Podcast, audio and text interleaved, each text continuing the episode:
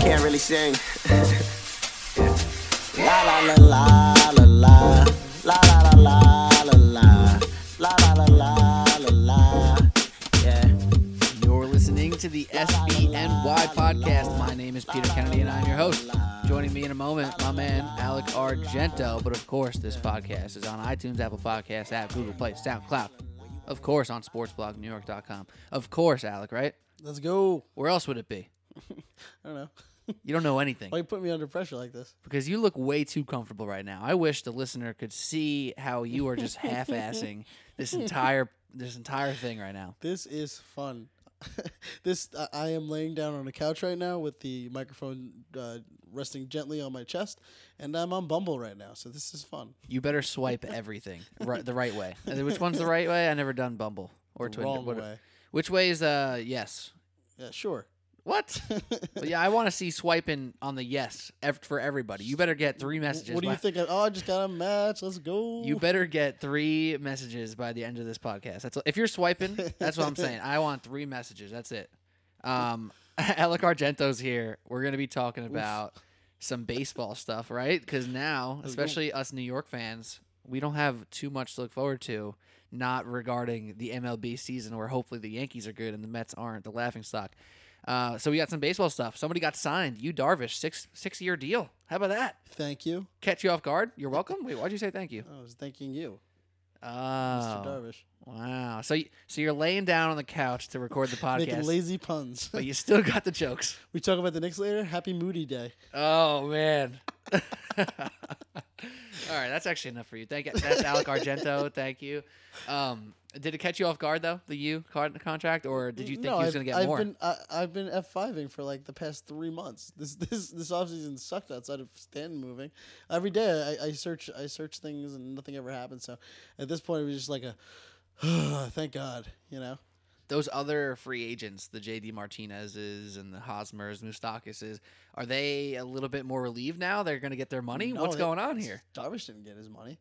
Darvish didn't get paid at all. He did not get money. For all right, so you look at the other people that got paid, the other like number one uh, best available pitchers on the market the past couple of years, David Price, Zach Greinke, he made like three quarter, uh, three fifths of what they made. Like I think uh, Price made two hundred million dollars for like over like seven years. He's making you Darvish is making 126 with everyone saying like oh incentives to make 150. He has to have, make multiple win multiple Cy Youngs for him to get those incentives. So he's got like an AAV of like 20 million a year, 20 and change, which is nothing for for what he would normally command. He's yeah, we we all look at this differently. He's like 32 now, but 32 year olds coming off their best parts of their career, especially when we're learning now that uh, pitchers are actually better in their 30s than they are in their 20s compared to position players. He's making peanuts, and he's not. He he's got like yeah, he got a no trade and player option and everything, which is kind of good, but still, I don't know. That that was a bad contract for him. But in the Hasn't market, hasn't he been a little injury prone though? yeah, Doesn't, but- doesn't that hurt no, his it's- odds? It's it's it's a right signing for for an organization, but it's not really for you know baseball's always been player focused. The players union always got what they wanted, and every year it was just upticking and upticking. And now he's, you know, he's definitely injury prone, but arms usually don't matter. Usually you pay a premium for a good starting pitcher. I guess it just felt like to me that there was just this like freezing this I, I don't even know what to call it but there was a freeze out between Yep. the free agents and uh, the all the teams obviously and this was like the first one that really got the train rolling so we're going to talk more about that talk a little bit about the Mets and Yankees for funsies because it really is getting close what is what's pitchers and catchers that's something you care about uh, Two day- soon Two days. Well, when it's released, I think it's tomorrow. wow Yeah. look at that I always find it funny that people get all like excited about pitchers and catchers but I kind of find it an arbitrary day where people can just be like League? For summer league Yeah. because I get to watch them play games Yeah, you get. I can especially the young guys. I could watch some long toss. Oh yeah, a little. Uh, who doesn't love a little long toss between your guy Andujar and Torres? Would you like say there was a live stream, a little Periscope from the Yankees Twitter or something like that? Would you tune in to watch them like Yeah. take BP and ground balls and stuff like that? Hundred percent. Of course I would. I mean, respect, honestly, I really respect that. just like the first day, just the first day. Uh, well, especially Just to 'cause- feel it, just to feel like the su- the summer on its way. well, here's another thing too. Is like Yankees spring training never meant anything for the longest time, but now they've had like especially last year. Last year spring training was super fun because there's people actually competing for jobs, and this year they have like a ton of their prospects. Yankees obviously have one of the best uh, farm systems in baseball, but they actually invite these people to camp. They're all competing for jobs and everything. It's exciting. It's fun. I will, I'll take that any uh, uh, that first day of spring training every day. I feel you. It, it reminds you that it's not going to be 30 degrees and Oh raining. my god, in- in baseball a little weather! I love it. Oof, for real. That's something we, I think we could all get behind, especially right now. Uh, so more stuff on baseball coming up, but we do got to talk about some basketball later. And our man John Lucas Duffy, one of our lovely NBA outsiders, is going to join us in a bit to talk about the new look Cavs. Alec, huh? Wait, am I an NBA outsider? Outsider? Today? You yes, that is correct. That's pretty good. You're an outsider to the outsiders, which is a pretty good place to be, actually. yeah, I guess so. uh, you've been pretty hardcore about the Cavs being bad this year. yes, sucks. And um, since they've made these drastic changes, that would send some to believe that you were pretty close to being right that whole entire time. And the Cavs were so bad they had to make moves. But now that they made these moves, and now that they dismantled the Boston Celtics, how are you feeling about the new look Cavaliers? It sucks. I love hating on the Cavs. You know they're gonna win a lot. Uh, I know people say, "Oh, chemistry is everything." It really doesn't matter. If you have LeBron James and you have younger players who want to prove something, you know, when you have Dwyane Wade and Derrick Rose and Jose Calderon, they don't look up to LeBron. They'll, you know, they're gonna continue. They're gonna get annoyed when he tries to get in their face. Have these young guys like George Hill, and well, I guess George Hill's not young, but Rodney Hood and everything like they're gonna play up with him, and that's that's the type of player that LeBron makes better. And I want to want to root against the Cavs, and now it just makes it hard. I, uh, Jeff Van Gundy had a top-notch line today on the on the broadcast. He said, "Now there's a bunch of Robins around Bat about around Batman, calling LeBron Batman, obviously." I think Bef- Rodney Hood said that. I think that. He Oh, is that maybe yeah. he was talking about Rodney Hood's quote? reiterating. One of Oh. one of the players said that. That makes it made a ton of sense to me because like Isaiah Thomas was Batman last year. He was the best player on the best team, which was the Celtics. Mm-hmm. Yeah, Dwyane Wade was always the you know the alpha on the team and everything. Literally. And then, I mean, Jae Crowder's a guy who almost had too much confidence at times, and it didn't seem like he took kindly to not being important or, Mm-hmm. or worthy. Um, so now Rodney Hood, lot to prove. Clarkson, lot to prove. Nance, lot to prove. George Hill is a vet, and he knows he's not freaking shining the shoes of LeBron James. So it makes a lot of sense that chemistry wise and just overall attitude towards playing basketball is going to be a lot, a lot better. A lot Mhm. more, a lot more smiles going around. How happy are you that I can't be right about the Cavs anymore? I'm I'm a little upset because I still had some faith. I don't know why. Oh yeah, those 15 games at IT, they really proved. they- You know, you really saw a lot in there that would get you going. That number though, that number makes me think there was still something. It's like a- 15 games. It's like a sixth of the season. It's a good chunk. 15 games after a, a hip injury that took him out for for 6 months, over 6 months. So was that Kyrie, Kyrie trade a good trade for the Cavs?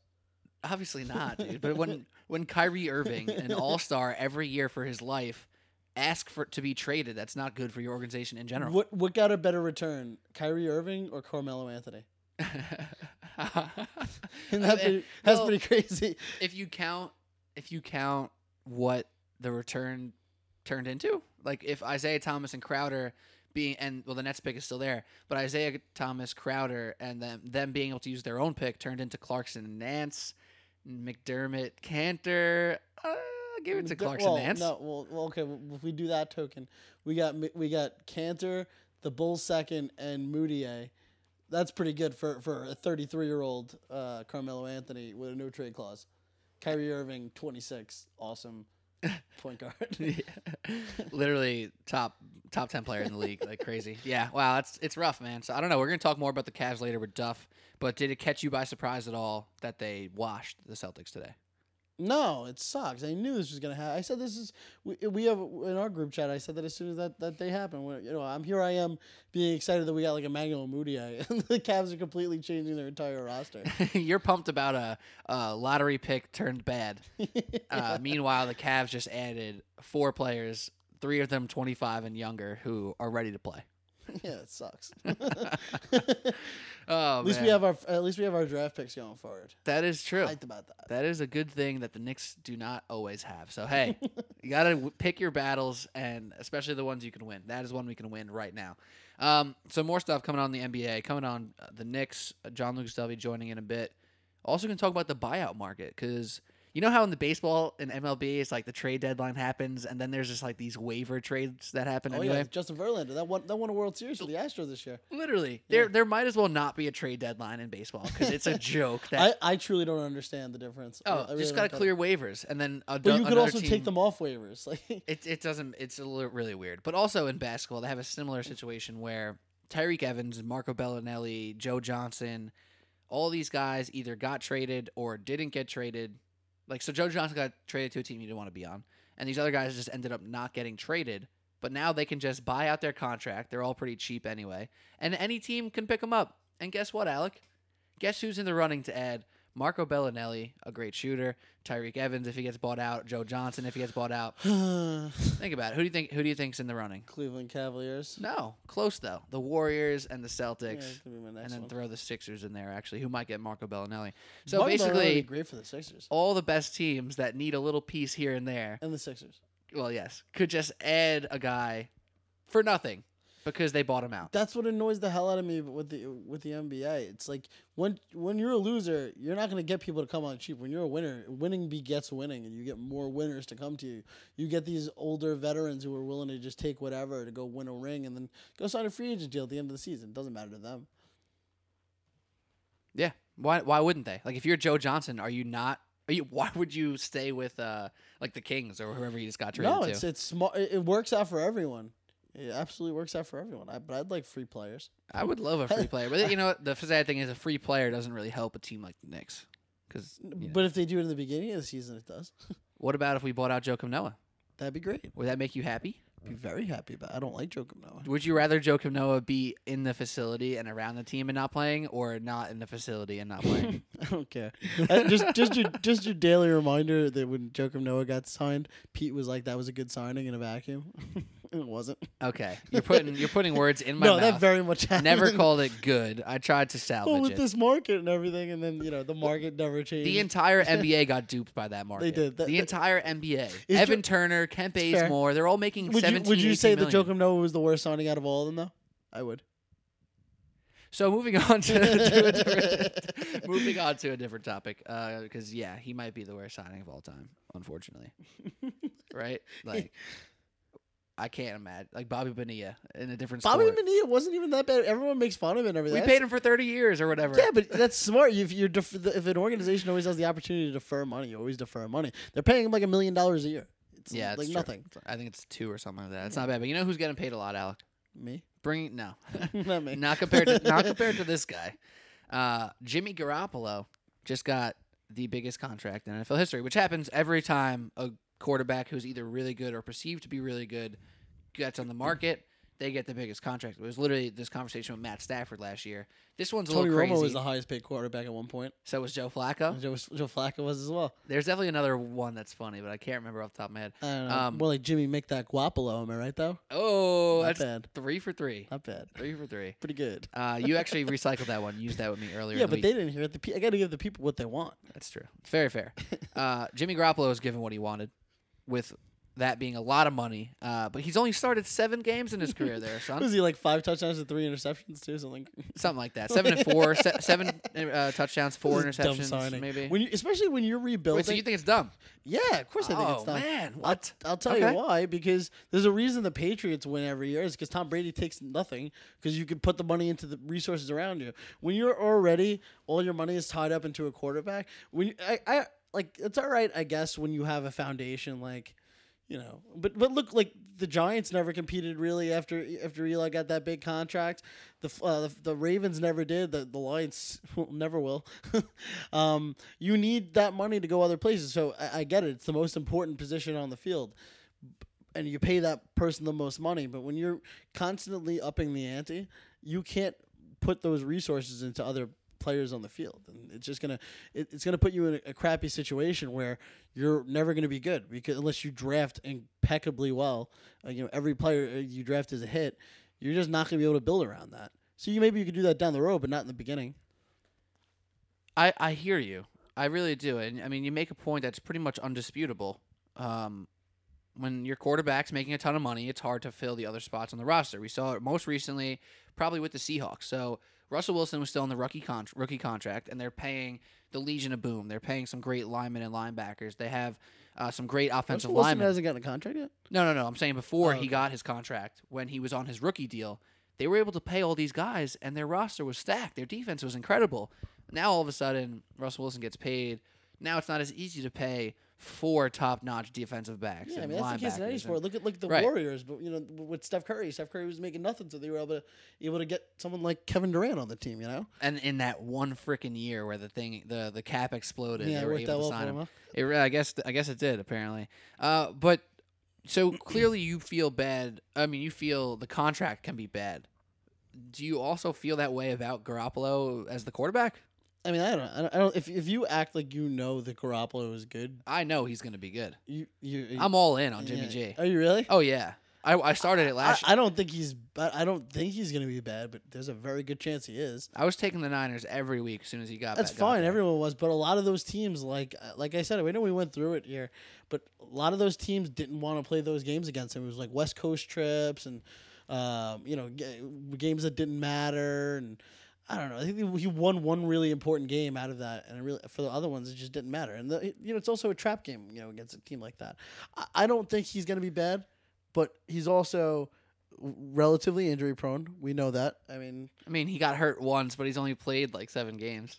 He got hurt in, hurt in in New college? England. I don't know actually. I think could- he was could- also hurt. in co- I could that be could ma- that could be right. I I, could don't be know. making that up. Don't quote. Don't quote me on that. don't research that. Uh, it's, it's actually on the record, so you're beat. Don't don't research. I always used to laugh. By the way, this is a really random aside. When I actually used to watch First Take back in its glory days with Stephen A. and Skip talking about like Durant versus LeBron, Thunder, Heat, whatever. They still have that conversation on their separate programs. it's yeah, for real. Um, but back when I used to watch it all the time, they always used to say, "I'm going on the record," and I would sit there as a little high school idiot, Write be- it down. being like, "Yo, what do you mean you're going on the record? You're literally on live television. Like everything you say is on the record." However, however, that's it. No, just doing a little Stephen A. there. Wow, you're really bringing the heat. I, I, I actually feel like we're doing really well right now. I feel like my relaxed uh, my relaxed tempo is coming up with some great puns, some some hot takes, uh, but they're coming in tepidly, so you, you you think they're not that hot. I'll, I'll tell you something. This is a pretty good pod. I agree. I agree. You know who would agree? Who? Jimmy G. You think he would agree that our, our pod is doing really well right now? Yeah, because we're hyping him up. I'm hyping him up. He actually wouldn't like you very much. So what I'm trying to say though is when you're looking to find your franchise quarterback, if you are not going through the draft, isn't the only way to pay the man who you think is the best? I guess, but how many good free agent signings for franchise quarterbacks have there been? Drew Brees, name Hardly another. any, and but that's a, that's like a flaw in the NFL. There's almost too much loyalty amongst team to there's too much loyalty. It's a, you have the, the the flexibility to put the money out there. You it, it- you can't afford to not have someone who's average or better on your team and oh yeah overpay them. You have to do that. Right. You- but you have to draft that person. You can't just pay them because it's gonna hit, like cripple your team for years. I think it's gonna be really bad for the Niners actually. But luckily enough for them, I don't think they have anyone else on that team with a contract. I don't like at all. I can't imagine they do. This actually probably like this one signing allows them to hit their floor, like their salary floor. Um, but they probably, you know, it's still it's going to take a lot from them. They, I don't think they have anybody on that defense. What playmakers do they have on offense? I mean, they have a lot of work to do. I mean, they still have Carlos Hyde. Uh, I guess solid like, player. everyone's But- saying like they're, they're gonna like people are putting bets in for them to win the Super Bowl next year. Like slow your roll a little bit. No, that is absolutely insane. I agree. That's that's just like classic. Actually, this is really per- this is really perfect. Actually, since the TV behind us has the Timberwolves Kings game on, and I remember after the Kings draft, where you know they had three first round picks. They had De'Aaron Fox, Justin Jackson, Harry Giles. They signed Vince Carter, Zach Randolph, and George Hill. People were like, "Oh my God, the Kings had a great offseason. I had multiple friends tell me they're going to make the playoffs. I'm like, "What? Their best players are all rookies. Like they're going to be trash still." And uh, not that this is exactly the same because they are, are probably going to be at least average in the league. Like the Niners are not going to flip this thing around from not being able to win a game Uh, I- to going I- to a I- Super Bowl. I disagree with you there in the fact that football is the one sport where you can flip the script in a year. I mean, look at the Eagles. I was gonna say, I, actually, yeah, you're right. The And Eagles. look at the Giants in the opposite direction last year and the year before. Like you know, second best rec- uh, record in football to the second worst record in football. Literally, wow, yeah. I mean, the old bait and switch. yeah. Football, football is the one sport where that can happen. I just don't. Th- it has to be done the right way. I mean, granted, there's a lot of time left before you know this the season starts, but the Eagles were able to sign people, you know, playmakers like like Chris Long and Alshon Jeffery and stuff like that. They didn't have that beforehand. You got to see what else the, the Niners are able to do, but I, I can't imagine that they're going to be ultra competitive enough. I mean, on one on one hand though, that, that division is pretty crappy. Probably the worst division of football nowadays, right? What? The Rams? Rams? And the but who did the Rams have against this year? The Seahawks weren't very good. Seahawks are still as, like very competitive. The Rams are very I guess good. uh, who- the Rams were like good, but who else was in that division? They they weren't good. And the And Cardinals. Niners were yeah. And the Cardinals, That's like one of the, the most Cardinals- like consistent. That's don't consistent know. I, group right there. I don't think I think the Rams were good, and I think the Rams were good because the rest of the competition this year was bad. I think a lot of a lot of a lot of divisions were like that this The- year. the Rams had the defensive player of the year, the offensive player of the year, and the Yeah, coach of the okay, year. But the, the, They had a good. They had a really good season. they had a great season. Don't get me wrong, but just one t- like there's always one team at the top. Wait, of the so hunt. hold on. The Actually, Eagles, the Eagles were, were really good this year. I think next year, when players, when the Cowboys are a little bit better, the Giants are a little bit better, the Redskins are a little bit better, the Eagles aren't going to have nearly the season that they had this year. So would you say the Rams are a candidate like the Giants to do an old flip flop? I think the Rams are more average than than bad. I Right. think that they're they're just going to go down to you know like a seven seven win to a nine win team. Uh, but you know, I don't think that I don't think I think they have the pieces to not be bad. I don't think they can they can. Yeah, I agree. I mean, I I, mean, I, like them a lot. and I think McVay's a good coach too. I just Yeah. don't.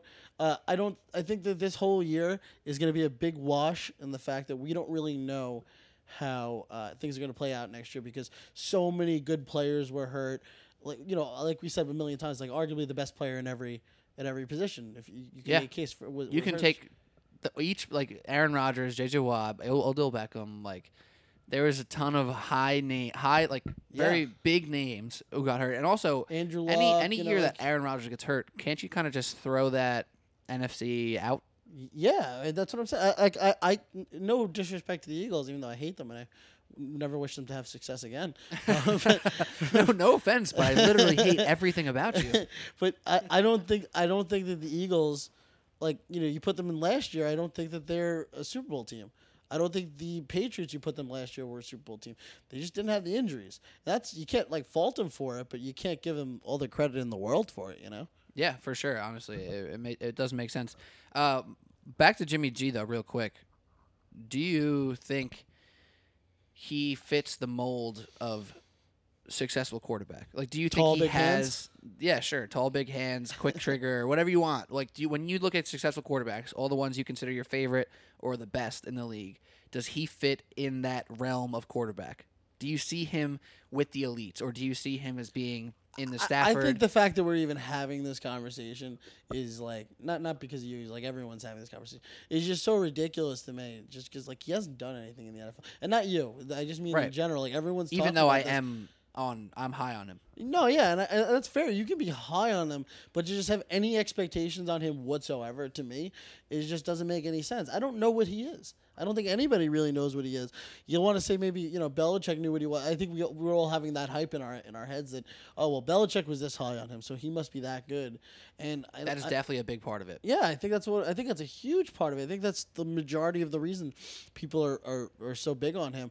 And then you know, I, there's a chance that maybe he was, but I, I I'd like to see a little bit before I can I can declare that. I mean, we how many times have we seen player like quarterbacks have a good rookie year and then never do anything? And look at RG three, look at Jameis Winston, look at Marcus Mariota. They're they're not that good. Like they're just not. They really aren't. Uh, they're very underwhelming. So yeah, I mean, I guess you you might have answered your own question without actually putting a stamp on it Yeah. by saying you don't see Jimmy G right now yet in the class of the elite. You see him, you know, fitting in that very very large. And I didn't think middle Carson, class and I didn't even think. Carson Wentz was that good his freshman year. And then, you know, he, he was the, led the best team in the NFL I mean, Jared year. Goff could hardly get on the field his rookie year. That's what I'm saying. You need to see some kind of prolonged success or before you can make make that kind of judgment.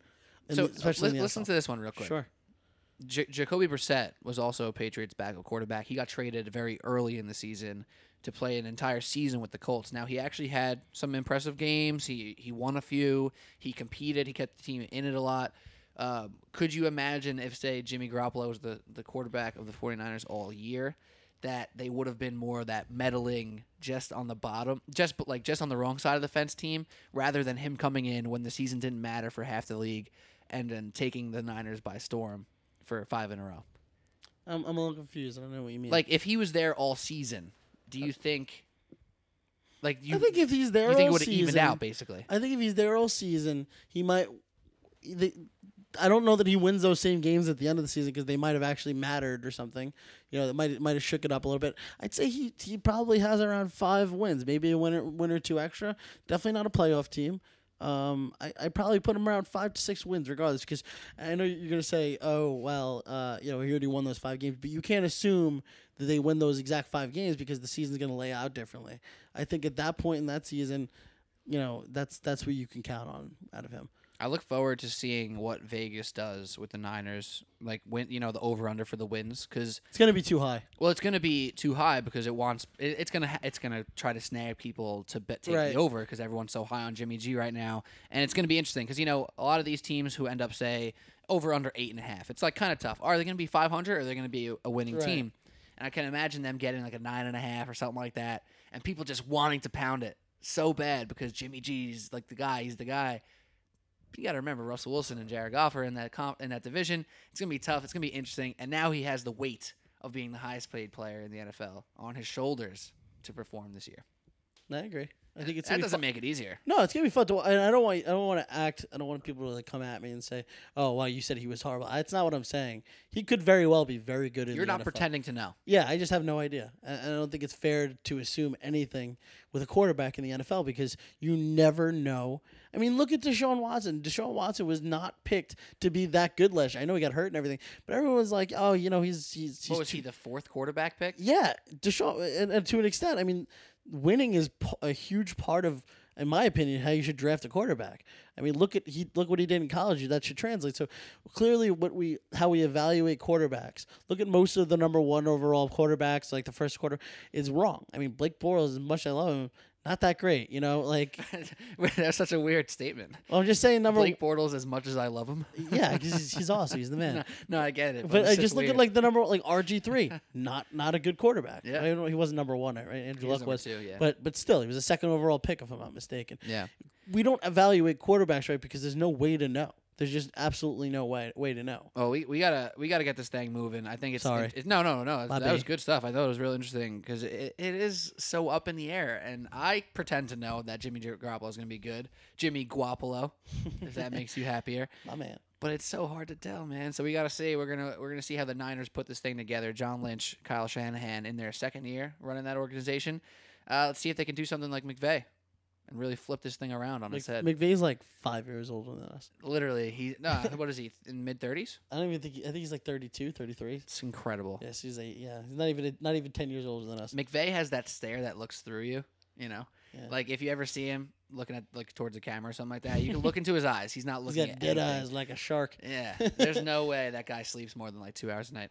Um, anyway, moving on, I want to talk quickly about the New York Metropolitans Sure. because we got to get our man Duffy in here in a minute to talk about some basketball stuff. But baseball, baseball. I mentioned this to you before we started recording, and I'm just gonna set it up and let you take over. I'm gonna set it up by saying this: Are the Mets trying to trick its own fans into thinking they're trying to compete, or do the Mets think this roster actually will compete? No, uh, they're they're hundred percent trying to convince the players. I mean, I'm not the only person to say this, but I, I feel like I can claim this just because it's common sense here. Pl- signings like Todd Frazier, Jay Bruce, they're good for a team like the Yankees who have a foundation and have the bats around it where you can sneak them in. They're not the focal point. Like Todd Frazier was batting eighth and ninth for us last year. He's going to be batting somewhere in the heart of the order for the Mets this year. There's a good chance he's like five, six. Yeah, and, and that's too high for. Todd Frazier, who bats consistently 230, 240. When Cespedes goes down for his month, like Todd Frazier will get bumped up to five, and we'll be like, oh. And it, Sam, yeah, and, and it's good. like, okay, well, he's only making $8 million, eight and a half, eight and a half AAV. What does it matter? I'm sorry, what was that? Eight and a half AAV. Okay, okay, well, sorry. I AAV just throw, totally. What does that mean? It's like I don't, I don't. It's just like the average between the years. Oh, it's, it's, gotcha. it, it, affects the cap space because it you don't get paid. The cap isn't affected by year to year anymore. It's affected by uh, like the luxury tax. I mean, is affected by the average. Gotcha. All right, go on. So, um, you know, i- it's it's a good signing and everything, and the, people are going to say, "Oh, he's only making eight and a half a year." Uh, what does it matter? It matters because you you had such a small window with these pitchers that you overused and didn't work right. So it's clearly uh, on its last year or so that you have this chance to be competitive, and everyone's resigned to the fact that oh they're in a rebuilding phase. They're not in a rebuilding phase. They're in the last year of their ability to win a World Series probably. So go sign people. I know the free art free free agent market isn't great, but go sign, go overpay for someone because you have the ability to overpay because you don't overpay anyone.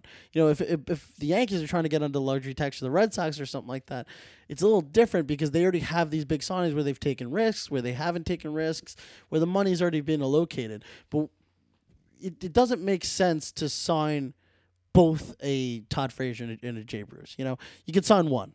You, Right. But you still need to make a splash. You need to go get a Hosmer or something like that. Where yeah, you're probably going to overpay for him, but what else are your options?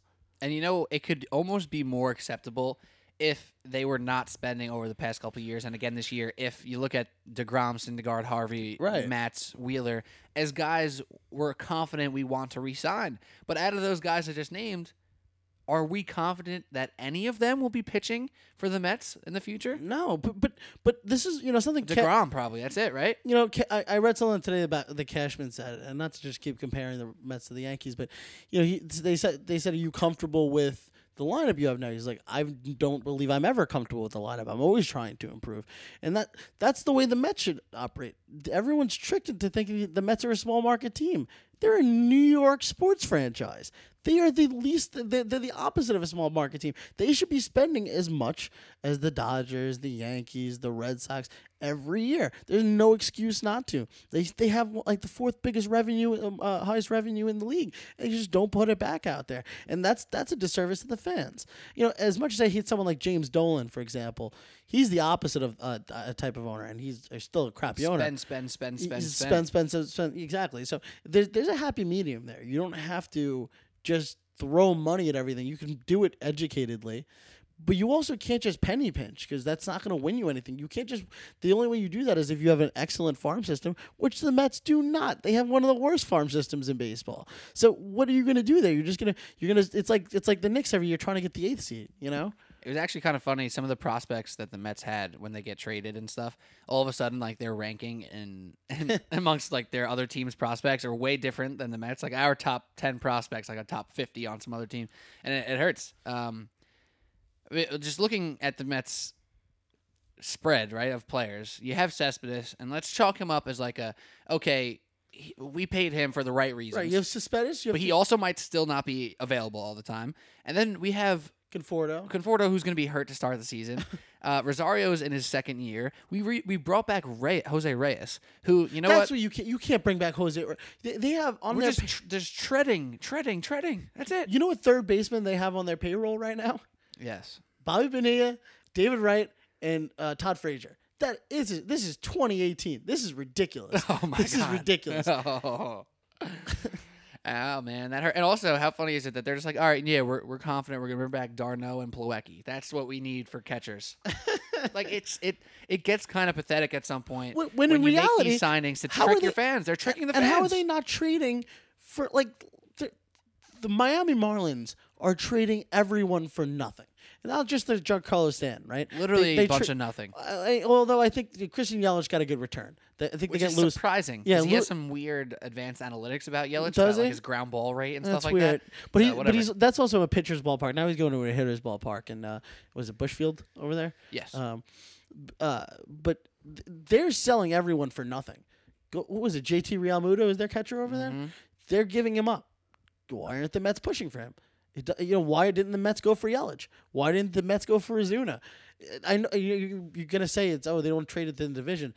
They would have traded within the division. Derek they're just Jeter trying- traded to the Yankees. yeah, like they're just trying to clear salary here, and and the return is uh, is is is secondary. How do you not try to utilize that and get some people? By all accounts, they didn't try anything. um, you're forgetting about Adrian Gonzalez, bro. It's you know you're saying these names and it really aggravates me. That is 2018. Th- th- th- like this is literally this isn't even like a good lineup like six years ago. Nah, I- honestly though, Frazier, Jay Bruce, and Gonzalez six years ago mixed in with Reyes on a contract year because contract year Reyes is pretty legit. That would be a fire lineup right there. I guess maybe I don't know. Oh man. Uh, And like, so but also doesn't like having Adrian Gonzalez hurt Dominic Smith's gro- uh, growth? they don't. I don't think they're too high on him anymore. He was like he was like the thirtieth best prospect in baseball. No, no, no, no. He was the Mets like top three. No, he was in the top one hundred. He was a high prospect. It's not the same anymore. They saw him come up last year in the MLB. He was a little overweight. He didn't really have the, You know- the fire in his swing. They you know who won the Rookie of the Year last year when he struck out like hundred times the year before and A- like a- one hundred twenty bats? A. A. Ron. Yeah, I, I think you. I think you point. can't give up on a prospect after a year. That's a good point. And now maybe the Mets have, and they brought back what is he like thirty eight? Adrian Gonzalez. He's got to be. Yeah. So ridiculous. Ugh, man. So, you know what? I'm gonna leave the Mets conversation off with this. You said sorry for keep comparing them to the Yankees before. Like, I don't, yeah, I don't, isn't, that, isn't that just a, a microcosm for everyone? No, that- describing the Mets. You're right, and Mets fans, including myself, can be like the little brother that get defensive and say we do this and we do that and we don't have what you guys have, yada yada yada. But realistically, Brian Cashman is undoubtedly one of the most talented general managers in the league, if not the most talented general manager right now. The Mets need to be more like the Yankees, man. They did the rebuild the small market way and then mixed in the big market splash. Like they did exactly what the They Mets should be doing. like thirty games. It's incredible, man. It is incredible. Uh, but that brings us to talk about the actual Yankees. And since pitchers and catchers and stuff are, are coming around the block, I want to I want to ask your opinion on uh, two guys we don't know too much about. Sure. Andujar and Gleyber Torres Oh, sure. are two guys who are kind of expected now to be players for the Yankees this year. You have any uh, intel, any anything that you like or don't like about either? Um, I think Gleyber is going to be real good. He's not going to start right away. He's going to do that Kris Bryant thing where, uh, you know, 12 games in the minors gets you an extra year of control. Even though Cashman says, "Oh, we won't do that," but that's only because what is he going to say? Yeah, no, we're going to do that. you know, um, but uh, he he's actually what I like, what we need on the Yankees, and the fact that he's just a contact hitter. He has a little power to him too, but we- Uh, it'll look like he has some pop in Yankee Stadium Yeah, for sure. he can he can put the ball out of the Yeah, he's projected like 20, 25 home runs. But if he's hitting, if we have like a 290 hitter, 300 hitter on the team and, you know, batting at the top or the bottom of the order, um, that's going to be really good for And he's not like super fast or anything like that, but he, he's projected to be an incredible fielder and like a great contact hitter, great vision on the ball. So he's going to be on base a lot. Him, I'm super stoked about. And that's, you know, a cheap thing to say. He's like the fifth best prospect in baseball. right. That's You're not really going too far out on a limb yeah, here. and uh, th- you know, there's a little bit of worry, obviously, with the Tommy John, but as a position hitter, a a position player, it's not really. It's just about the time it takes to get back out there, but it's not going to affect things long term. Right. Andujar, uh, I like Andujar. I've watched a lot of his, like, you know, I think he was in the AFL this year, uh, and I watched a lot of the, um, you know, his, his AAA and AA stuff last year. Uh, he is not a great fielder. Uh, he's got a cannon for an arm. Mm. He's got like a 70 grade uh, arm or something like that. Uh, and he hits really well, as evidenced by his one game in ba- in, in the MLB where he had Mhm. like four RBIs and, or, or something like that uh, against the White Sox. But he's not supposed to be a good fielder. Um, and it's kind of weird what they're doing with him because, by all accounts, we're getting Machado next year. I know that's just you know the typical Yeah, Yankee yeah, thing to yeah, say yeah, yeah, sure. and everything. I don't want to hear that yet. but if if that's the case, so what are you doing with him? They're they're not gonna. If they wanted to get a Todd Frazier type, they would have gotten a Todd Frazier type because the Yankees don't lose out on a nine million dollar player. It just doesn't make any sense. Right. The They could have easily paid him that. They they didn't want that extra year, which so which means if they didn't want that extra year, then they're trying to get Machado next year. Now, Andrew is like the third ranked third base pros, uh, third baseman prospect in in baseball. So what are you doing here? Are you just keeping him as a stopgap until you get Machado, or are you trying to roll him out there? And if that's the case, he's not supposed to be ready yet. You know, he needs a little bit more time to work on his defense. Although his like um his uh, prospect projections, some people have him at like 12th overall, some people have him like at 85th overall. So you don't nobody really knows what you're getting out of him. Um, and to just throw him out there pretty much right away, I don't think they would do the extra 12 games with him like they're gonna do it. They don't really have the luxury with No. with Andujar because of Torres and Yeah. whatever who can fill in in second. Yeah, I, I, think someone you're gonna really uh, just on the same part of this conversation that you you're gonna you should really keep an eye on. And David Cone actually tweeted about this today too. I've been thinking it for a while. Uh, Tyler Wade. Tyler Wade was the guy they brought up. He's like one of those Ben Zobrist types, like you know, A super little bit everything. super position, uh, super utility player. I think they call him. Uh, and he came up and he struggled really, really badly last year. But that's just because he played, you know, one game every six days or something like that. Which is no way to get a rhythm. No, you need exactly. So you you're used to playing. Um, like he never had that that stride, and uh, I think he's gonna. I, I don't think you can count him out this year. I think he's gonna be playing around a lot because you can't really be confident in like when we're getting at second or we're getting at third, first base. I don't know if he plays any first base, but. You can't really expect. Uh, I, that's another thing. I, I've been saying this for forever. You cannot count on Greg Bird this year. As much as I would love to say he can, he may be great, but Greg Bird has never done anything outside of September and October his entire career. I'm glad that you brought that up because I actually knew about your feeling about that and I wanted to see. I, I was gonna say, Alec, thought you had a little hot take on our man Greg Bird there. Uh, is that do you just give a little glimpse at that, or is there more to it? I mean, you remember how hyped I was when we first started doing this podcast right Yes. before spring training last year? Mhm. He was killing it, and I just sold myself on it. But I'm not going to get hurt again. So you're really slowing the roll on Greg Bird a Uh, lot. he's a great hitter when when in in the, at the end of the season and in the postseason. But that's because he didn't play the entire year every year because he's so re- he's so fresh to to just get up there.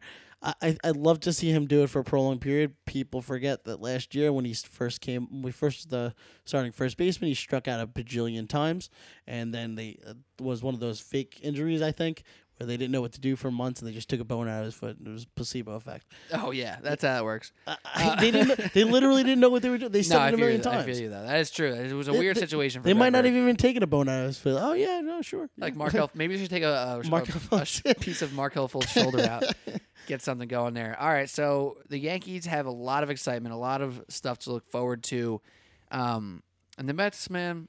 I mean, who knows? Is there is there a universe where they really compete this year? No. All right, Well, you know what? Honestly, I, I say that they're they're they're they'll get at least six, seven extra wins out of the Marlins not being good. you, don't know that. Dude, they're they're fielding a double A team out there. Yeah, I've seen the Mets lose to bad teams a lot, especially the Marlins, especially bad Marlins. all the teams. Marlin, all the the Marlin Met killers are, are off the team. You don't, you don't have to deal with Christian Yelich anymore. Don't you worry. No more Marcell there, there will be more. I'm not. I'm not like I. The, I I can't tell you how many times. Well, actually, I, I probably could if I really tried, because there hasn't been that many times where the the Mets have been that good. You see, almost hear that Freudian slip about saying yeah, I the Knicks. because they're both so bad. But even when they are actually kind of good, they still can't beat the teams they're supposed to beat. It's just how it is. Who, who's a worse franchise, by the way? I always think of that. The Mets or the Knicks? I would have to go. gotta the Knicks. I would have to go with the Knicks there as Yeah. well. Uh, like, cause think about it.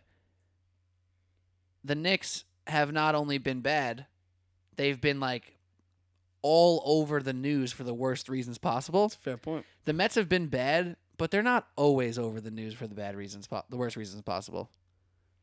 So It's a by- fun, t- a fun. It's a fun. It's a fun MJ versus LeBron uh, to By pay that- for New York sports fans. by my account there, the Mets are less horrible of a franchise. and that's where I'm leaving it. Uh, but without further ado, Alec Argento and Pete Kennedy here. We're bringing our guy, John Lucas Duffy, into the chat. Duffy, on the spot. How you doing, my man? What up, what up, Pete? Dude, thank you for joining me and Alec today. Uh, just so you know, we talked a little Cavaliers and Knicks earlier on this episode of the podcast, but there's more to talk about and more takes to be had. Uh, I'm hoping for you to come in a little hot here. So the new Lick Cavs came out today, and I know you might feel some type of way about the Celtics and their performance, but what did you see from the Cavs versus Celtics today? So this is was a really fun game to watch, not because the Cavs blew out the uh, the Celtics by 22 points. Like, if you cared who won this game, it was really shitty game to watch. But if you just wanted to see how the Cavs would look with their new roster, like I did, it was awesome because this was their best case scenario. This is what the best version of the new Cavs looks like. LeBron James almost has a triple double. He's two rebounds away and then seven Cavs score in double digits, and they shoot over 50% from three. So a team that went from second in three point shooting last season to 12th during this year. And then they shoot 53%. They go 16 for 30. That's a lot of points you got to make up. So it- this this was a great start for the Cavaliers. I mean, could it have gone better? I mean, their first game with all the new heads, George Hill, Larry Nance, Clarkson, and Hood, against literally their main rivalry right now. Because, you know, you could call the Warriors the rival right now, but basically everyone and their mother doesn't see the Cavs in the same ilk as the Warriors. So, in order for the Cavs to even get there, they need to take down the Celtics, and a lot of people think the Raptors. So seeing the juxtaposition of their first day as the new look Cavs against the Celtics was spectacular, and I'm sure the NBA was really happy with that number on ABC for the ratings. Um, the hype in the stadium to start the game off, it was Paul Pierce Day. I mean, it was electric for the first couple minutes in that game. Do you think the Celtics just had nothing to give? Too too it much hype. electric. Too much hype I for the moment. think the so the Celtics were just limping. They're limping into the All Star break. They have been in the past week. A, couple teams have been actually. So it, it it was like a revitalized team versus you know a team that just really needs the All Star break right now. If you just take a step back and look at the game in its entirety, but like I said, if you really just focus in on the Cavs, it was exciting. But for the Celtics, this just isn't. You know, they, they have another game in three days. They play on the 14th. I forget who they play against, but you kind of just got to throw that game away too. I'm sure it's not. It's going to be another uninspired performance. They're just tired. They just need a reset. A lot of teams, a lot of teams are looking like that right now. and this is something we talked about on our episode of the NBA Outsiders last week is how you know they started the season a week or two earlier this year and it's kind of making the All-Star break feel so much further away. So all these teams are praying for some sunshine and and some time off. Uh, so it makes a lot of sense, but on the more big picture scale here, I want to get you and Alex's opinion. I'll throw my two cents in later. Um, Duff, we'll go to you first. With these changes to the Cavs, from a head-to-head talent standpoint, looking, you know, top guy against top guy and down the list right there. Do you think the Cavs have put themselves at an equal level or possibly past the Celtics as far as talent is concerned? As far as talent is concerned, I would say when everything is clicking for the Cavaliers like they were tonight, I think that I don't know if straight I, talent. I can't I can't allow that caveat right there. I'm just saying in general, big picture, moving forward in like the whole the whole nine. Not just so. Just not just in when the everything scope is of this season, Just like over yes, Play exactly. by the rules, Duff. oh oh yeah. What do yeah, you I'll say I'll say they're I'll say the Cavs are probably more talented. Yes. Oh, I did not see that coming from a guy who loves his Celtics so much. Um, what what are, Well, what's, your, have what's your they have LeBron James. If you get th- see this team, this? they have this? more Let me talent. let me let me change it for you. Let's let's cancel out LeBron, Kevin Love, assuming he's healthy by playoffs, and let's cancel out Kyrie, Al Horford. Let's just say in some random world that they're equal, right? Moving to the rest of their players, you know, the Jaylen Brown, Jayson Tatum, Semi Ojeleye, Terry Rozier, Daniel Theis, uh, against Clarkson, Hood, Hill, Nance, Jr. Korver, those guys. The that the rest of the team. What about that talent?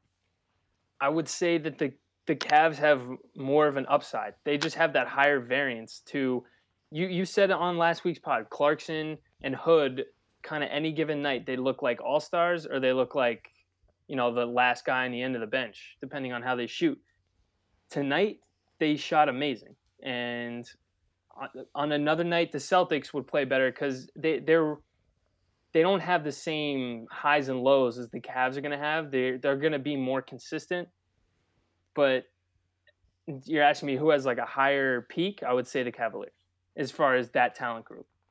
So Alec, Yes. how do you feel about the talent of these two squads? I think the Cavs have leaps and bounds better talent on the on the floor. Damn it! I But- thought I was going to come in at, at the end hot after you guys both put down the Cavs. Well, here's the thing. There's there there are two different like things you have to concern yourself with. The the Celtics are leaps and bounds better at being a well coached team, like by far. right. But they don't have a player like LeBron that can make a young team better.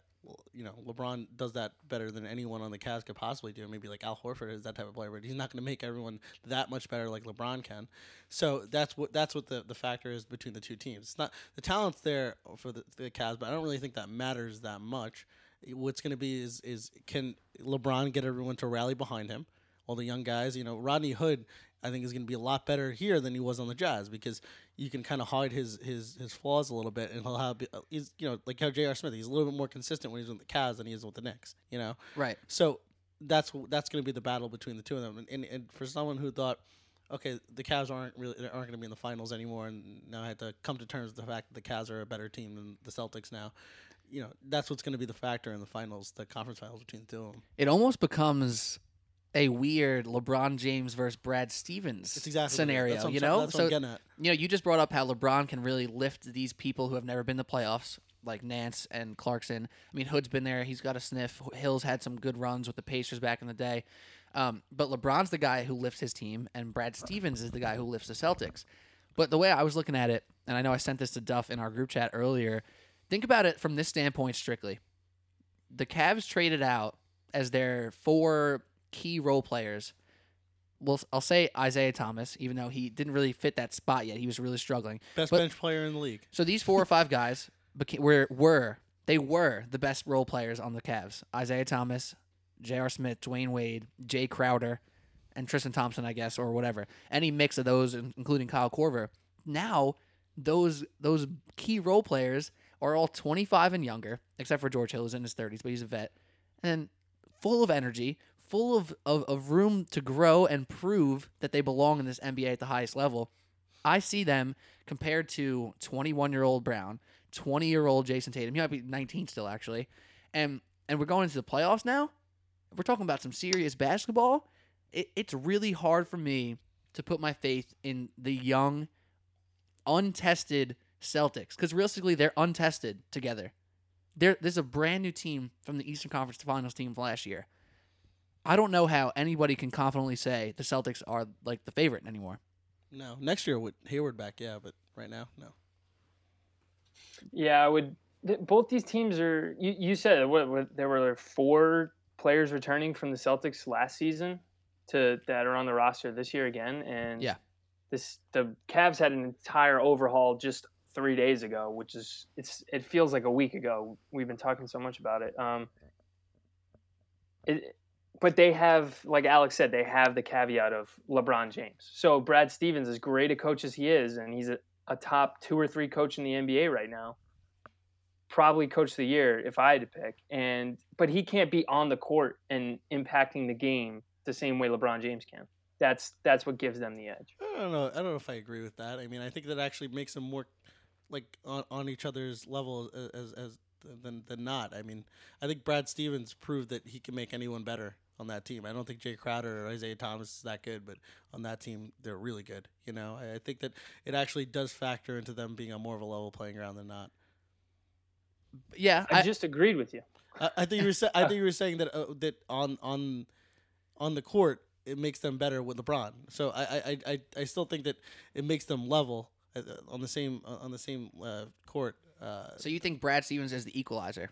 Yeah, I, I, I think it's gonna. I think that, it, that at that point it could go either way, and I think that uh, probably LeBron goes there. But I wouldn't be surprised if if Brad Stevens gets them all together and, and figures out a way to beat them just by you know out coaching them because I think out coaching them is can beat out playing them. And you know, like practicing and game planning, defense and The stuff Cavs like don't do that. I thought that they do that.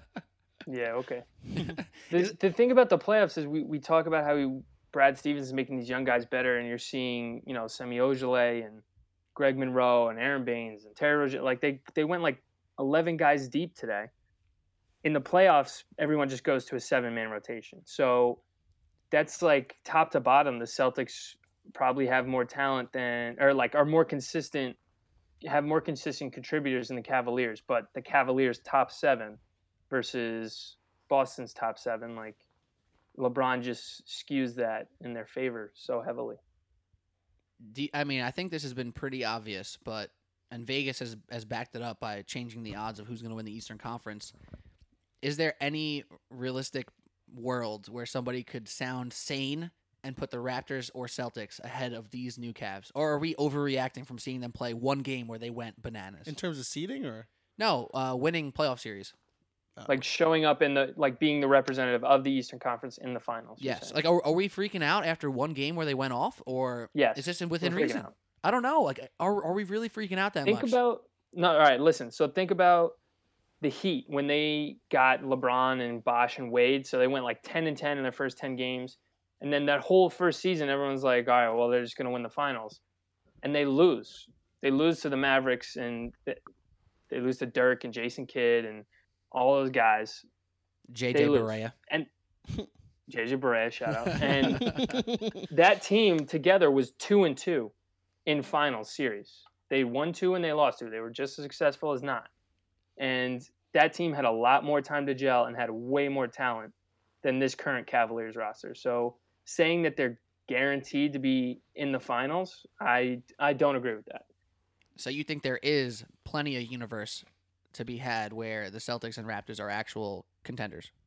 Yeah. Do I say that either of those teams is a favorite over the Cavaliers? No, I don't. But I don't think the Cavaliers are so heavily favored that it's like, oh, why bother even even going through the playoffs? Like they're not going to go 16 and one through the playoffs like they did last year. Did you hear what Jeff Van Gundy said today about essentially just you shouldn't watch any of the basketball this year because uh, there's no point as the No, no, no. He didn't say that. Uh, Mark ki- he Jackson asked him that, and then Jeff Van Gundy was like, "No, you should watch because all the games are great and exciting."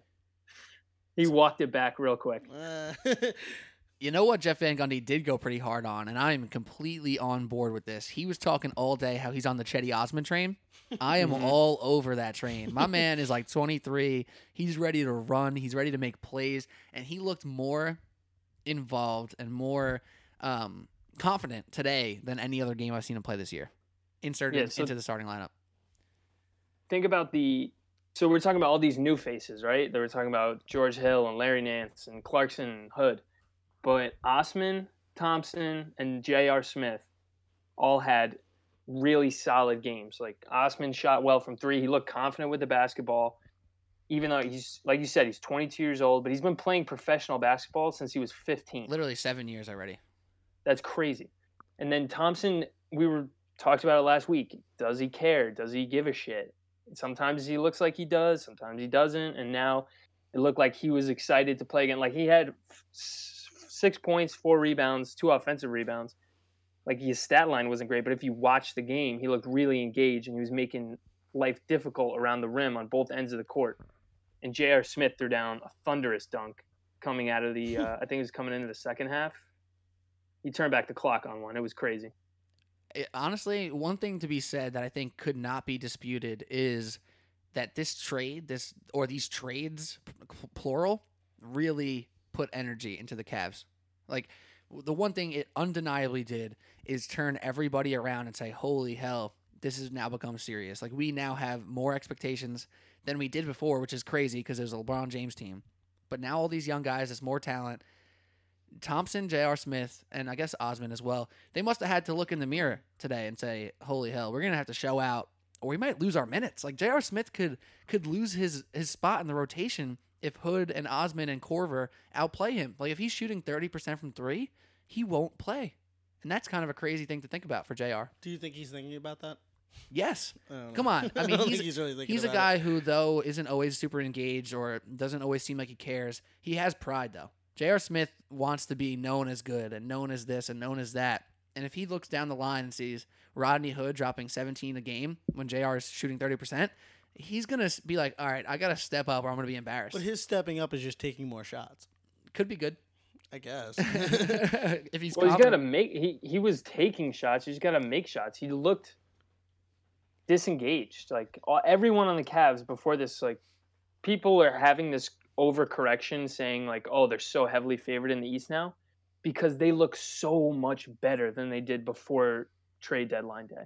They looked like such dog shit before that week leading up to the trade deadline. I if you told me they were going to be in the finals, I would have said you were crazy because this was LeBron's worst team since he was on the since the last time he was on the Cavs. It's true. And I think there was a lot of us holding on to the fact that they would always just be in it and they'd still have a chance. So before the trade, I was like, you know what? I'm not going to just give up on them because I've been duped by this team before. I've been duped by LeBron, and I'm not going to let it happen again. And he, basically, Koby Altman and the Cavs bailed me out by not having to live and die by the Isaiah Thomas on the Cavs. And I'm okay with that. I'm okay with that, actually. Because Alec was dying on the hill that the Cavs were bad and they weren't going to make the finals. And and me and one of our other friends were really fighting. I'm like, come on, dude, give I think I Isaiah was 20 officially games. right. He well, was right. I was about to say he was right, and now this is a completely different roster. So we have to reassess. and That's be- how I feel about it. I don't I feel like agree, Duff. anyone, I agree. you know, I, I think it'll be funny now when the Cavs come into like Orlando or something and see what kind of energy that they play with then. Like if I see the Cavs show up against the friggin' um I'm trying to think of a like a random horrible team like the Suns. Like say the Cavs play the Suns another time this year and Tristan Thompson and J.R. Smith are still running around with energy, then I'm like, all right, let's go. They're ready. We're in. that's a good point. That'll be a great test to prove because it's easy to get up for the Celtics. It's easy to get up for playoff teams. You got to make a statement, but in the dog days in the middle of February and March, do you really want to play against the Suns? Do you really want to play against the Kings? Hell no. and you know who else didn't want to play for the Kings is a great segue. Um, I'll give you guys a chance to give your last words on the Cavs, but Joe Johnson was traded to the Kings and he's getting bought out. Um, so me and Alec were talking before you joined us before Duff, how it's funny uh, in the MLB that the trade deadline is basically a joke. You know how the deadline will end, and then all these like waiver trades happen, these waiver clearances and pickups in the MLB. Well, there's a similar realm in the NBA where the trade deadline ends, and then we hear about like these three to five more names that will end up on absolute contenders and can possibly swing games in their favors and series in their favors. Those people are Joe Johnson, Marco Belinelli this year, uh, Greg Monroe, who you mentioned, already on the Celtics, amongst some others. So, Duff, Marco Belinelli is joining the Philadelphia 76ers, Joe Johnson, the Houston Rockets. Uh, what do you think these basic, basically free pickups mean for these contenders or semi contenders? I think shooting is a, at a premium in the playoffs. There's no question about that. And Marco Belinelli is certainly going to add that to the Sixers. Uh, we don't know, you know, how healthy is JJ Redick because he seemed like he he banged his knee on a screen. He was out for like two two and a half weeks with just a banged knee. Like I I, I don't know what was really up with that. I don't know how good he's feeling still. So this will just add shooters around Embiid. So think about on the court at one time you could have Ben Simmons, Joel Embiid, and then you just have shooters. You have JJ Redick, Marco Belinelli, and Robert Covington. So you literally can't double off anyone because they'll just lob it to Simmons for an alley oop or he'll backdoor cut, or they'll just cross court. He'll cross court pass. And Embiid will cross court pass to any spot up shooter, and they're shooting all around forty percent. So how do, how do you defend that in crunch time? that that lineup you just said to me is kind of scary. I mean, the Sixers are a weird team where sometimes their offense is absolutely clicking and they'll score a ton of points, but they can be offensively challenged sometimes if Joel Embiid's not super hot or if Ben Simmons isn't just making plays, but adding another shooter, another guy who can just run off a screen full speed. Honestly, they might have two of the best run off screen at full speed catch and shoot guys in the league. I mean, take out Steph Curry and Klay Thompson. Marco Belinelli and Klay, and uh, JJ Redick are two of the best off-ball movers into catch and shooters. Uh, uh, that's going to be tough to handle when Ben Simmons is running rampant because he's been getting better. He's doing the opposite of what a lot of rookies do. Uh, when a lot of rookies hit the wall, he's been just playing well and and improving his game. He's like a machine. It's crazy. Um, the one thing that I'm a little disappointed in the Sixers that didn't get the uh, the guy who could score off ball by himself. Like maybe they should have gotten Joe Johnson instead. I wish it was kind of flipped for the Sixers' sake because he can still hit spot up threes, but he's got a better. You know, what did we talk about for the Sixers? We talked about getting Tyreke Evans to the Sixers or Lou Williams or something like that because they needed someone who could create their own shot from the wing. Belinelli's not going to do that for you. He's going to run off screens like crazy, like you were talking about. But you missed that. Okay, we're just going to clear out, let this guy get a bucket. You, you don't have that. You don't got Joe Johnson would have been a nice fit there. You know, Marco Belinelli might have been a really nice fit in Houston, actually. They just chuck threes. Like I, I guess they already have Ryan Anderson, who's doing that. Plus he's like six foot nine, so he's like the six nine version of Belinelli, and he shoots from thirty feet without hesitation. Limitless range badge for sure. Limitless. Uh, speaking of Joe Johnson, quickly to the Rockets. Do you see him? Because I could see him being like a sexy signing right now, where it's like, all right, we just got a, a glorified scorer, a guy who can just go get a bucket. He literally helped the Jazz win a playoff series last year. Um, now he's on the Houston Rockets. Do, do you see his fit though with Houston and the way they play the game? Yeah, I'll see the fit because he, he's just going to get buckets on their second unit. He, he, they're just going to throw him in there, and hopefully he's just going to spot up and shoot. And he's not going to have to create off the dribble as much as he would on a team like the Sixers because he has Chris Paul and James Harden. So why would you put the ball in Joe Johnson's hand instead? So maybe on the second unit he'll be doing that. Otherwise, he's going to be a great spot up shooter for them. A veteran who's been in big games, not in big games, but a lot of games in his career. Uh, kind of big games. Kind of, yeah. He was on those really good Hawks teams that underachieved. It's very true. I, I think it'll be interesting to see what he can actually bring to the table.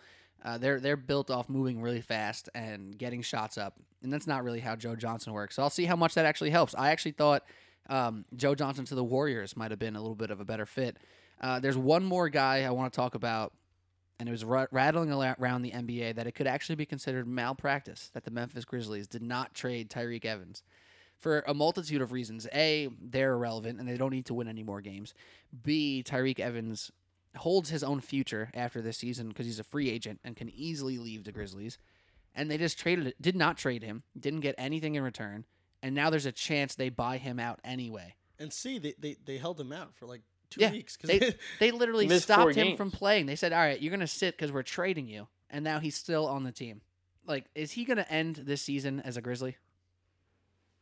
I hope not for his sake, but I mean, you should hope not if you're a Grizzlies fan too, because he's going to help you win games, and you just want to tank. You want the best draft pick possible because you're already punting the season because Conley's hurt, because Saul's taken a big step back, and in 2019 the Celtics have their pick, so they need to get better so that they have no incentive to tank the year after. So this year is really the year they need to take advantage of the fact they have their own pick and that it's actually going to be a very desirable pick.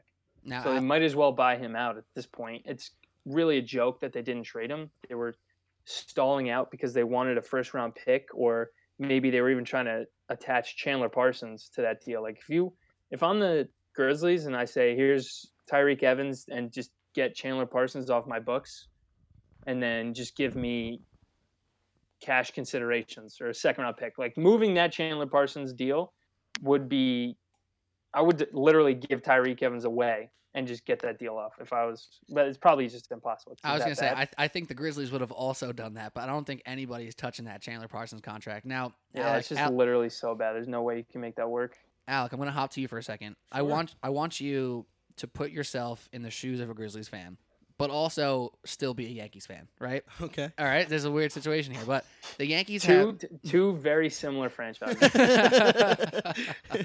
well, geographically, they're pretty close too, so that helps.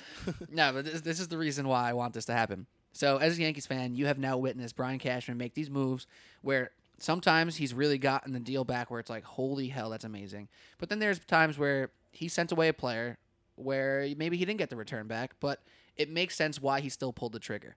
Now, you as a Grizzlies fan, are you furious that they didn't try to do anything? Do you think they set their expectations too high and then like beat themselves in the trade market? Like, would you be pissed as a as a fan of this franchise? I mean, yeah, you always want to get return. I, I, I, I don't even have to put myself in uh, Like, as a bi- Yankees fan. I, I put myself as a Knicks fan. I don't want to see anybody just leave for nothing. I mean, y- you have, you have someone like Kyle O'Quinn, for example. Like he's he controls his own destiny. You get you a little bit of a return. If it's anything return, if it's anything at all, you do it. You want to lose as many games as possible, like Duff was saying. You want to get a draft pick that's a little higher. You take risks. That's the only way you're going to get better with those those guys. Like a, uh, as a Yankee fan, like Didi Gregorius. Didi Gregorius really wasn't that high on anybody's on anybody's sheets or anything like that. But you take a risk, and sometimes it works out. You don't know who's going to be. Who maybe you know Emmanuel Mudiay becomes the next franchise point guard. Who knows? You, there's no risk involved with the Grizzlies right now. You, this is the time to take those risks now, and if it's something like this, it's a no brainer. I mean, I, I think it's it's easy. I think I set you up for like a soft toss right there. Yeah. It's pretty easy, I guess. But And you you isolated me like I was gonna have the the uh, the, the the best take of all time on this one. I was I, I was trying, Normal- I, was trying, normal I was trying to set you up, man. normal take. Normal take alert. Um, I just think like with the Sixers, like Duff, Furkan Korkmaz, right? That guy who's played like a few games for the Sixers. He's been a little banged up. He's a draft and stash guy. Like, why is that not a type of guy the Grizzlies don't just take a damn swing on, like to get rid of this guy for something. Like you said, like it, it just blows my mind that they sat on Tyreke Evans, who's scoring 18 points a game, who is having that contract year. That though he's not going to break the bank for anybody next year, he's going to get probably two or three years, eight to 10 million. Like he's a guy who's super impactful. It just blows my mind. It really blows my mind they didn't do anything. It doesn't make any sense. Why not just take a second round pick, whatever? Who cares? And maybe that turns into someone who's like Taj Gibson, a Jace, who's just like solid on defense, can make 15 footers and in, and you have him on a rookie contract for like three, four years. That's of more value to you than three months of Tyreke Evans. I mean, even a second round pick could turn into a nice trade piece for another. You know, put into a package or something like that. Right, like with the Knicks. Yeah, the or you tra- just stockpile picks for later that you Uh-huh. can do whatever you want with. the Knicks traded Hernangomez for a guy they waived and two second round picks. They just used one of those second round picks in the Mudiay trade. We don't got to bring that up. That's, So- that's a sore topic for me. Is it though? Yeah, no, it is. Wi- Uh, Duffy, That, that's a no return. That's a no return in my book. they got two second round picks. Like, yeah, what are you talking th- about? but, but they they Well- could they had a million second round picks. Uh, well, I guess they didn't really. and then they just used one of those second round picks in the Mudiay deal. right, but I feel I Yeah, don't- so they got so for Hernangomez they got a second round pick and Emmanuel Mudiay. right. Yeah, I don't know if I love that. I would rather have the I second agree. round pick. that, I agree. Ah, I I couldn't don't- agree I more. think you guys are wrong so on this. th- look, this is a perfect segue because I want to ask you guys a question. The Knicks at point guard have Jarrett Jack, Trey Burke, Emmanuel Mudiay, and the French Prince, Frankie Ntilikina. What, what are they doing at point guard? What's up with that? They got they just they have four, three point guards and they just traded for another point guard. Well, I think Do they're hate Frankie Ni- Nicotine? No, I, well, I, I don't know. I'll, I'll take Pete if you don't mind. Um, I think Jarrett Jack's pretty much. I don't think you're going to see a lot of Jarrett Jack going forward too. So that's his minutes will be waning. yeah. He had eight minutes today. I think the other two had like thirty something apiece. All so right. so that's that's one thing. But I also I, I I think that Mudiay and Ntilikina actually complement each other very well. Trey Burke is another piece, but uh, they they can Trey both. Burke is a bench player at best. Yeah, and a I, good like if he if he is what we think he can be, like optimistically, he's a really nice bench player. Right, and I think that you could have Mudiay and Ntilikina both start at the same time at the one and two, and kind of be both a one and two at the same time. You know, But So- that's a whole. They're neither one of them can shoot from three with consistency. So, But but you're maybe that consistency comes with them being playing mean, more. Mudiay You know? so you're saying like next year? Yeah, I mean this year is Okay. just the, the rest of this year is kind of for funsies. You well, know, well like it- Mudiay is already put himself to become a 37% three point shooter, Mhm. which is way better than what he was in his first year or two. but I think Frank has the capability to be a good three point shooter too. Maybe not a I- lights I out agree. guy, right? But I, I mean, he's 19. He can still do whatever he wants. Right. He could be an astronaut still. He- get like three He's point going back to shooters well within range. Spot up corner three shooter is very doable. I actually, uh, I'm actually on board with this. I think Frank should become an astronaut. Wouldn't that be just amazing? That'd be the Knicks best finally turnout get for a a top pick 10 ever. pick, Yeah. quits, joins NASA. I'm in. Go, let's go, Frank. Let's let's get oh. Frank back to the moon. First first guy in a while back to the moon. Frank Ntilikina. Shout out to Elon Musk. Yeah, I was gonna say, get him in that car. We'll just send him to Mars. Oh man, that's fantastic. But wait, Duff, it's actually funny you bring it up because we talked last week, and I said, I think I, I forget who I brought up to, probably Frank, I guess. I said, is there a world where Frank Ntilikina and Emmanuel Mudiay can play together at the same time? And what the Knicks seem to be thinking is exactly that, and they showed it in their first game. And Scott Perry and Steve Mills have been have been putting that in as well. That they want these guys to play together, and they want to get acquainted and they want them to complement each other. And defensively, which is realistically what positions are in today's NBA, it's like who do you guard is your is your position. I can see it. I can see it pretty simply where Frank and Mudiay can switch off on the one and two depending on matchup. But here's the thing Yeah, too. Mudiay is like six five, so he's he's tall enough to guard the two, and he's quick enough to guard the one.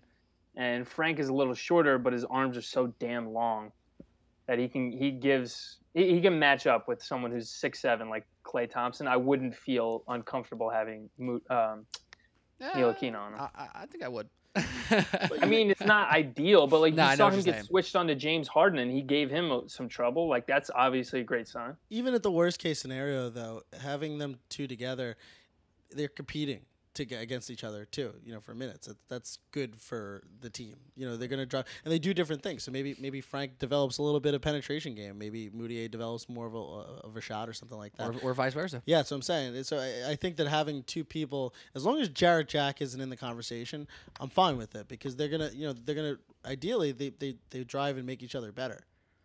And uh, I think the one thing that's obvious with regarding Emmanuel Mudiay is that he can really lift the pace of the Knicks. Like he, Absolutely. he can make them play at a faster pace just based off his athleticism. Because Frank's actually kind of slow. Like Frank's not Yeah. fast. He just has long strides. Uh, so Mudiay pushing the pace and getting into the lane will be a very positive thing. Um, moving forward, do we want the Knicks to just lose close games? I don't whatever gets us a small forward. You want Michael Porter Jr.? Is that who you're looking at? I'd be fine with Michael Porter Jr. I'd take a swing on that guy, hundred percent. Damn. Let's All see, right. we Well, got- I mean, the Knicks have a bunch of bad games to play coming up. but Duff, do you have anything you're looking forward to in this All Star week that we're coming up to? Do you have anything that actually sticks out to you on All Star weekend that you want to watch? I'm looking forward to the Rising Stars Challenge. I like how it's. I don't think this is not the first year they've done it. I'm pretty sure is uh, I think it's the third U.S. year. versus the world. Isn't it always like that? U.S. versus That's the what I'm world. saying. uh, it'll, it'll be a lot of fun because I think they feel they both sides feel pretty good teams. Like you have Joel Embiid on the. I mean, Which hold on, probably- hold he's on. not gonna I- play on it now, but yeah, which was ridiculous that he would have been. It would have been that. cool. It would have been cool. You're right. It, it was But ridiculous. I like that they do it. that still. I'm with that. I actually, I have. Uh, I don't know if this is a hot take or not. I'm actually more intrigued by the All Star game this year because of this little team draft thing. Just televise it and I'll be into it. There's a little more pride involved now in this All Star game, no? Or am I just being too idealistic? I guess I don't know. I, it's, Before all these injuries and now yeah. uh, Team LeBron is just gutted. Now, now it's time to see if he's really the greatest. If he wins this game, he's really the greatest. so what we're looking forward to this weekend is if LeBron James' team wins the All Star game, he's officially greater than Jordan. Yes. Also, I'm I'm hyped that maybe the dunk contest will be a little bit better than last year, which was the worst thing I've ever watched in my life. It was a rough last year. Who won it last year? Glenn Robinson? Ugh, the third. Is that right? Yeah, that's Did it. he win? That's it. That's He was still in the NBA last year. No, he's in the NBA now. He's just hurt. Is he on the Suns? Is he, is he on the Blazers? He's still on the he's still on the Pacers, guys. Pacers? Yeah, that's what he was on the whole time. I thought he was on the Suns. You guys are No, wrong. he was on the. no. Nah, he was he was on the. He was on the he was on Pacers. Portland for a while. Who he play for? Uh, Real Pa- quick. The Pacers. Glenn Robinson III played for the Pacers and Maybe, only maybe the we're Pacers. thinking of Glenn Robinson the first and second. You and I. I'm pretty sure he only played on the Pacers. But besides the point, Victor Oladipo, Larry Nance, Dennis Smith Jr., um, and who's the last guy? I can't remember. Donovan Mitchell. Did yes, he swing in? yes, and Yeah. Donovan Mitchell. That's going to be a fun dunk contest. I'm excited. Oladipo could throw down as evidenced by the Knicks game today. Facts. Didn't he win a dunk? Oh no, he lost to Zach LaVine. Yeah, But he was in a couple.